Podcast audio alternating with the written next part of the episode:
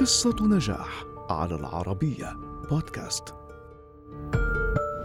هيلاري سوانك وجه سينمائي جميل وحضور مذهل تقف خلفه موهبة تمثيلية كبيرة. لعبت هيلاري أدوارا كثيرة جعلتها تتقدم لمرتبة الصف الأول بين نجوم هوليوود وحققت الأوسكار مرتين أولهما وهي في الخامسة والعشرين من عمرها. لكن البطولة الكبرى في حياتها كانت انتشال نفسها ووالدتها من الفقر والتشرد في رحلة لم تكن بين عشية وضحاها كما تقول فكيف نجحت في ذلك؟ لم تكن هيلاري تعرف أنها يوما ما ستصبح مشهورة وثرية فهي في الأصل ابنة لعائلة فقيرة لكن هيلاري المولودة في عام 1974 حملت أحلاما كبيرة ووضعت منذ صغرها هوليوود هدفا حياتيا لها فتعبت وثابرت وبحثت عن الفرصة. نشأت هيلاري مع والديها في واشنطن والدها كان عسكريا ثم تحول لبائع تجزئة. أما والدتها فعملت سكرتيرة وراقصة أيضاً. أحبت الرياضة في طفولتها وشاركت في الألعاب الأولمبية للناشئين وخاضت منافسات بطولة الدولة في السباحة كما احتلت المرتبة الخامسة في بطولة الولاية للجمباز الشامل.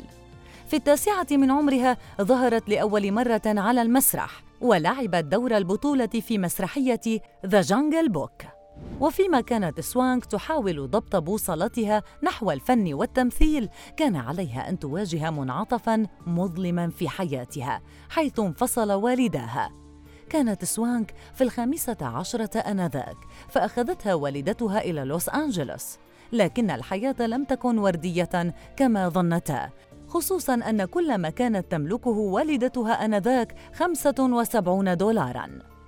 عاشت هيلاري ووالدتها أوقاتا عصيبة في لوس أنجلوس وكان عليهما أن يبيتا في السيارة إلى أن وفرت والدة سوانك ما يكفي من المال لاستئجار شقة وانتقلتا للعيش فيها. لاحقا خاضت هيلاري مجموعة من الاختبارات لاختيار ممثلين لكنها واجهت الفشل مرارا وتكرارا. في عام 1992 حصلت على فرصة للظهور في فيلم الرعب الكوميدي Buffy the Vampire Slayer. لم تكد الحياة تبتسم لسوانك حتى عادت لمواجهة المعضلات من جديد. فبعد أن حصلت على دور جيد في مسلسل الدراما بيفرلي هيلز تخلى عنها المنتجون واستبعدوها من العرض. لكن العوض لم يتأخر وعرض عليها العمل في فيلم Boys Don't Cry ورغم أنها حصلت على أجر ثلاثة ألاف دولار فقد شكلت مشاركتها نقطة تحول في مسيرتها. فحصلت على جائزة جولدن جلوب وجائزة الأوسكار عن أدائها.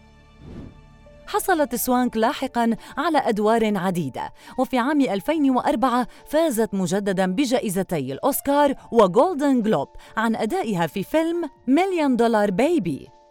تقدر ثروة هيلاري اليوم بنحو 60 مليون دولار. وقدمت خلال مسيرتها أكثر من 32 فيلماً. ولعبت دور البطولة في العديد من الأفلام مثل أنا أحبك وإيميليا والدالية السوداء والمقيم وغيرها. لكن أفضل إنجازات حياتها كان صعودها إلى سماء هوليوود حيث أرادت أن تكون.